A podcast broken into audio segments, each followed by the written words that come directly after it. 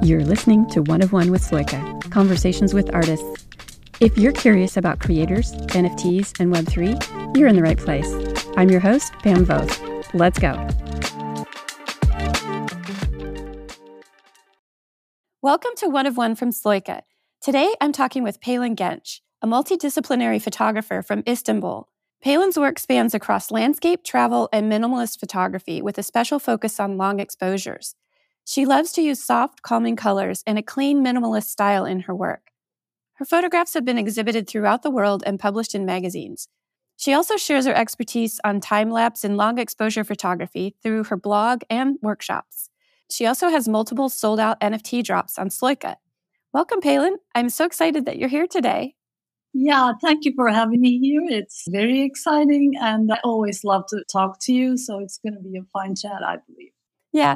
Another thing I was going to add to that introduction is that I've always appreciated how generous you are with your time to help be a translator for other Turkish photographers.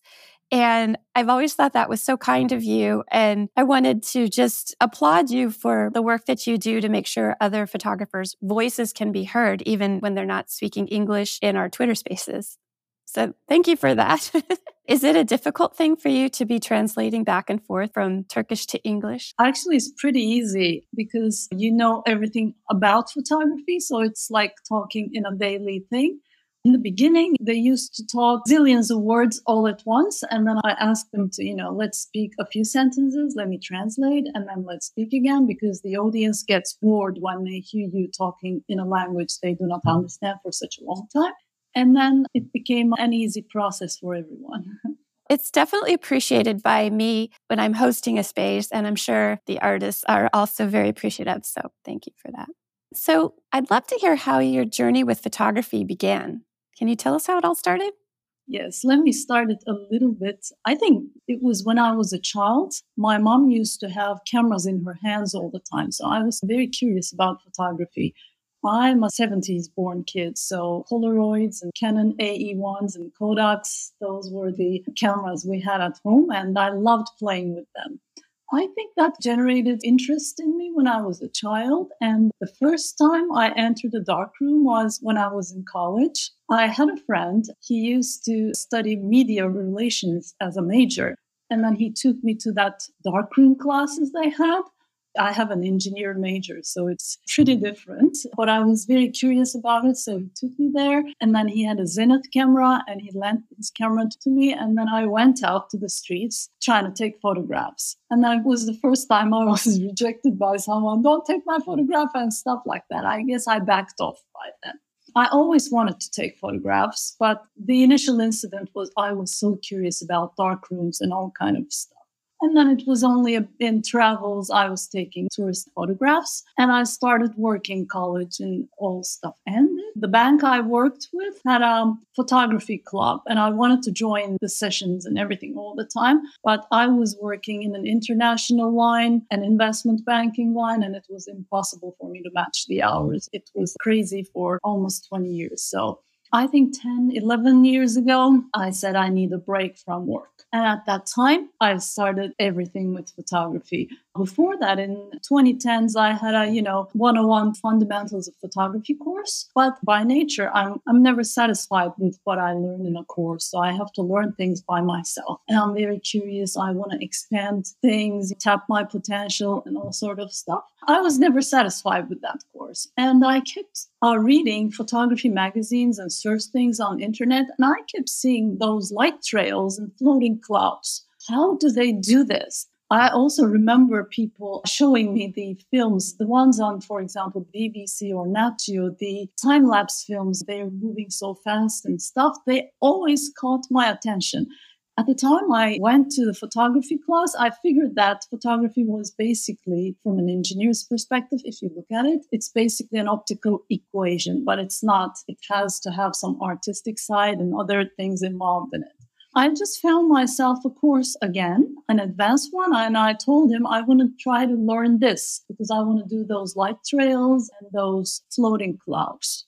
I was not again satisfied. And I went to that course, but I started reading all about how to tips and how to use this, how to use that. And I, I'm using a Nikon ever since. And I learned my camera. And every day I went out for practicing. I think the key to a good photography is of course you can go to courses and learn and read and whatever but if you don't practice it if you don't know your camera and the light it's just you have to somehow have a connection with your camera and the light so i went out practicing every day every day every day and at that time, Turkish photography was so different because people didn't know about long exposures that much. When you talked about photography, it was about portraits, it was about countryside, travel life photography, or a little bit street photography, but no long exposures, very limited old school landscape photographs and stuff. So I had to dig things on my own as I discovered how things look dreamy or how different as you change the exposure times, you change your filters and stuff, as you master them, you start playing with them and you come up with enormous results. And I loved it even more, all those dreamy looks. And I started to guess, okay, if I do this exposure like that, if I do this in this light, if this comes like that,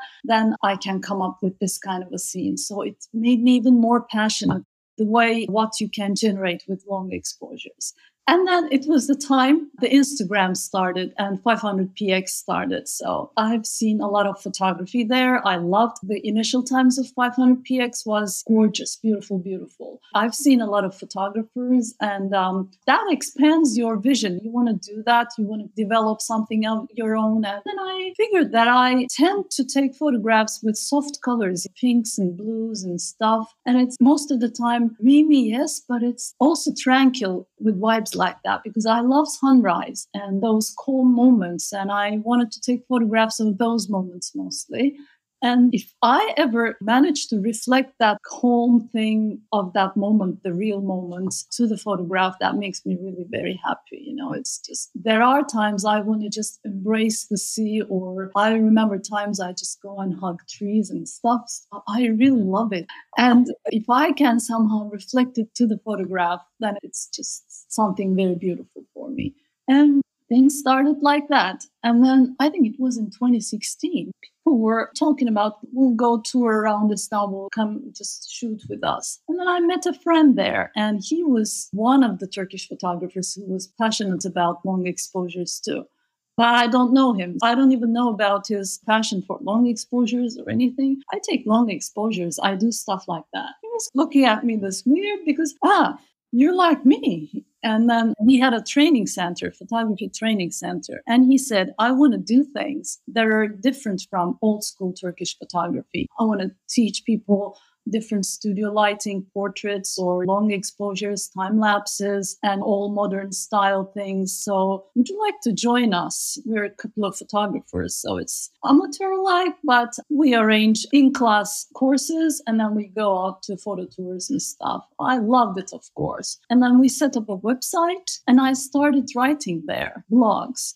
And I didn't know that I could write easily like that. And it's we were following all the Google Analytics and SEOs and everything, it hit top. So I started writing over and over. It was basics. I was even writing about what an SD card is and stuff to exposure, blah, blah, because there are many people patching into that training center's website and reading. And, uh, but it was so fun. And we were like every weekend taking people out to photo tours and shooting and everything so it went on for a while until there was a regulation that required us to close the training center. But I really, really enjoyed it. They do not allow training centers right now, but you can do it individually. So it's a different thing. But that whole club idea, the photography club idea, came to an end at the end of 2018. And at the same time, overlapping time periods, I started black and white photography, street geometry. And it happened again in a coincidental way.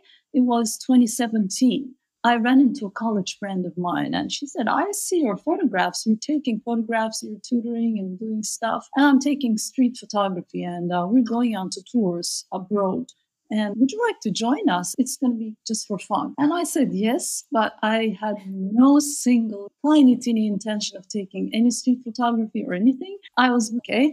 I'm going to go to Paris. I'll join the workshop during the day, but at night I'm going to take the long exposures of this, of that. But of course, my plans didn't work because it rained in May. I've never seen such rain in Paris anyway. Then at that trip, I discovered the street geometry and beauty of black and white. Until then, I used to call black and white a very dull thing and I, you know, life without colors. Uh, no, that's horrible kind of thing. But somehow I discovered a mentor. He has been my mentor, and we've made many exhibitions ever since. He is really an artist, and he taught me how to see things from an artistic point of view. He never teaches techniques or anything about the camera or anything. It's all about artistic vision. So it develops your way of looking into compositions and how things look like from an artistic perspective.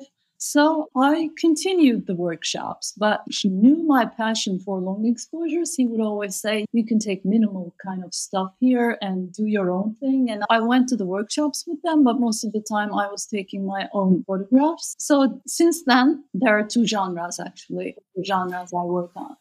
Yeah, because the work that you have on Sloika, I think, is representative of that, right? You have these beautiful long exposure pastel works. Then you have these beautiful black and white, elegant geometric works that involve architecture. Sometimes people are in it, but people are like the punctuation to the architecture, I think. Yes, they're like small spots, but it's about showing the scale and also displaying some kind of life element. It's part of a street photography, not really street street photography, because I find most of the time street street photography too crowded and stuff. I like neat and tidy things and minimal things. So this side of street photography is something that really suits the way I love to see things. I love simplicity and all this elegance. And when I fit that in any frame, in any photograph, that's wonderful for me. Oh, I was going to say just about the minimalist thing and the so called minimalist. Do you find that that's part of your life every day, or is it like the opposite of your life and that's why you seek it? It's part of my life, actually. I love to choose things. The things I get to choose are always minimal and soft, and they have some kind of elegance with them. But on the other hand, I love to display those beautiful parts of the world or of the surroundings because I think that there is a lot of noise and difficulties and stress and all sort of stuff in the world. So I try to see the beautiful sides of the world because every day I believe a lot of noise and stress by media and everywhere. So we get to see them a lot, but we fail to see the beauties we have actually. We just disregard them. So instead of displaying all the rest, we have to struggle or other people struggle every day. Maybe if we can display some kind of beauty that's already present that we fail to see, we disregard, then maybe that's kind of a naive thing, but we can feel that the world is a better place to live, or that just makes me feel better. So even in my Istanbul photographs, this is a city of 20 million people. It's like New York. It's really noisy, huge, and stuff. I choose places that are silent and with sea views and beauties and stuff. So it's what you choose to display. I think I have that side too. But if I get to choose, I always choose the simple and minimal and the peaceful side of life. Mm. And was that going on in your photography before you were working with that photographer who said was teaching you like the art side of things? Or did that idea come about during that time together with the mm. artist photographer? He is not that kind of a person at all. And he always tells me, like, you have this joy of life, this beauty kind of thing. I don't have it at all. So his art is darker or his mood, he likes to display darker mood. His style is very different but it's your own personal style. And I think that's so artful. So I know that you've gone from having this joy of photography and doing this for yourself. When did you and why did you start to get into NFTs? Actually, everything started with some kind of curiosity about cryptos. When you have a two decades of banking career, and then I have 25 plus years of corporate life, the rest was in renewable energy, but it was again always about finance and stuff mergers and acquisitions and international things. And then my colleagues, we started talking about cryptos and they tried to convince me, just try, like buy a thousand dollars of stuff and see how it goes. I said, no, it's junk and it's, you know, I don't want to deal with that and stuff. But of course, I'm curious. I just bought a couple of cryptos and started following. And then I learned something called NFTs. And then what they told me, there's a platform called OpenSea. I just Googled OpenSea. It was all PFPs and I couldn't photography. But I started hearing on Instagram photographers posting that they were doing NFTs. So I decided to give it another thought. And then they told me that you need to have a Twitter account, everything Twitter. I think maybe three, five years ago, because, you know, I was reading news all the time and I said, no, it takes all my time. So I'm closing my Twitter account. I had to set up a new one. And the only platform I knew was OpenSea and I started digging what's NFTs. So it's more of what I saw on Instagram, I think, that made me want to see and understand what NFT is. And I always had this question on my mind. And the first time I entered in Twitter, I was always asking this question.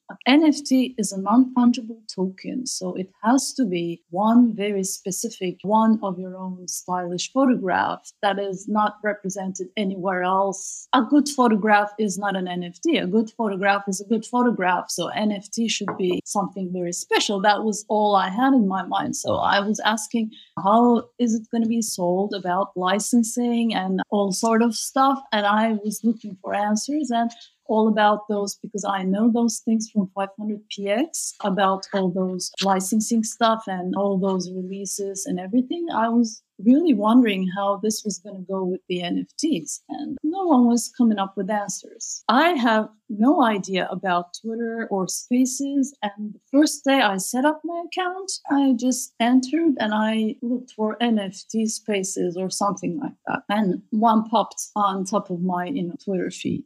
And I entered it. I was listening. And it, there was Subot. He was talking. And there was a Turkish girl she was trying to talk, but she was having difficulty in talking in English. So I just requested to speak. I wanted to just help her in terms of explaining what she wanted to say because I had no collections or anything, no idea of what things were. I just wanted to help her. But by the time my request to speak was approved, she left the space. So we just said hi to each other with Subot.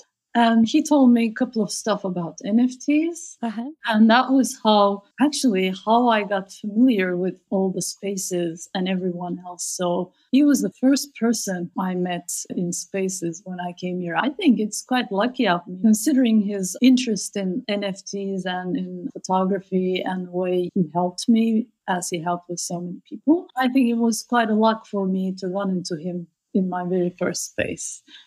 That was good luck. Yeah, that was interesting. And the next good luck, I was maybe two weeks or so, I started listening to spaces because I figured that everyone I asked, especially the Turkish photographers, they were very clueless about those licensing stuff and everything. I decided to listen to spaces. Then all day long, I was listening to radio. So just to get an idea what people think, what a collector is, how to do this, how to do that. And I think it was maybe my second week. I was again listening to a space and there I heard Eve talk. There were a couple of other collectors too. And uh, there was someone talking about licensing and he was answering all the questions I had in my mind. So I said, that should be the thing. And then I heard he was the founder of 500px. once. Ah, cool. Okay. Then I said, found the right place. And I think that's how I heard about Sloika. And when I heard about Sloika, when I heard about you, Eve, and when I saw all the beautiful work there, all the website, the display, and everything, you know, I said Sloika should be the very right place to start things here. But actually, not many people know about these two incidents, but these two were cornerstones for me in NFT. That's cool. that's why always makes me feel like home. It's very special for me. Yeah, yeah. We always, of course, appreciate all of the support that you show towards Sloika and also just to the rest of the community too, because I know you're always right there. Just as an example, you just given with your first experience in the soul space, you were like, let me help somebody else. That was really great. That was like an instinct kind of thing. I don't know why I did it. Normally, I'm not that kind of an extrovert person. I never jump into a request button and then do something like that. It's just happened like an instinct. So mm-hmm. it's, I don't know why. And then it continued like that. Did you ever hook up with that same photographer that you heard that first time? Have you ever encountered her again? No, actually, she was not a photographer. She was a digital artist. She was doing illustrations, and I never ran into her afterwards. Most probably she got scared and then she left. Oh, it was a good instinct. I'm glad that you're here now, and I know you've helped many others since then. So, before we wrap up, I was just going to ask you if there was anything that you want to tell us about what's coming next for you. Do you have a plan of what you're going to do next in the NFT or photography space? Actually, I am working on two IRL projects, collective projects right now, and they started Q2 last year. So one of them already ended, and we're going to have an exhibition at the end of May. We're right now preparing the books and stuff and arranging the galleries and things for the exhibition. It's a documentary one, very different from how I normally work. But apart from my love for minimalist things and stuff, I'm also a fan of, of preserving the culture and history. And this one is about the bazaars of Istanbul, the old ones, and they're going to disappear soon because of the conditions of those buildings. They're really very old. And there are handcraft things people do there. And those people are also getting retired. So those are their last days. So we documented them. It's something very special for me. And the other one is a nostalgia project about Istanbul. We're going to the places of Istanbul that still look like as if they were left in 1950s or 30s, for example. And we're getting dressed like people were dressed in those eras, and we're taking photographs, and then we're coming up with really nostalgic vintage edits. I enjoy it very much because I love editing. I love Photoshop and I think in 2023, after the exhibition ends, one of my series will be photographs I select from those nostalgic edits. We might be printing them on platens or stuff like that because we think they're going to look beautiful. But I think uh, more than that, they are NFTs because maybe next year we're not going to be able to see those streets again. So it's a different, a unique one. And I even cannot find places I used to find 10 years ago. I go to those places and they're very different. So I think for one thing I know, it's going to be one of my series, a different one. And other than that, there will be a landscape series and a street geometry, a black and white one. But nostalgia one is something I want to do. It's it's a one of thing, but it's kind of a different thing. So cool. That's staying true to your multidisciplinary style. when you embody one of those styles, you just go all in. So I think that's really cool. Yeah, it sometimes gets criticized by some people, but I see it as a variety, as a kind of expanding your love for photography in all parts.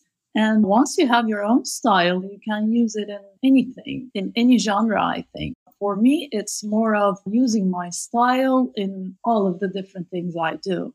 And I never do things that I do not like. It's more like not eating the same food every day, trying different flavors. It makes life very interesting. Yes. And I just want to thank you so much, Pelin, for talking with me today. It's always a pleasure to encounter you out on Twitter or in a situation like this. It's just been a really great time. Thank you so much. Thank you. It's always a great pleasure for me to be a part of any of Sloika's chats and talking to you. And I always appreciate all the support you show us as Pam, as Eve, and all the Sloika team and Sloika itself. So I think Sloika is one of the pillars of this NFT space, and I really appreciate it. And I want to thank you once again for that too. Absolutely. Super happy to have you with us. Thank you so much. We'll talk again soon, I hope. We'll see you on Twitter.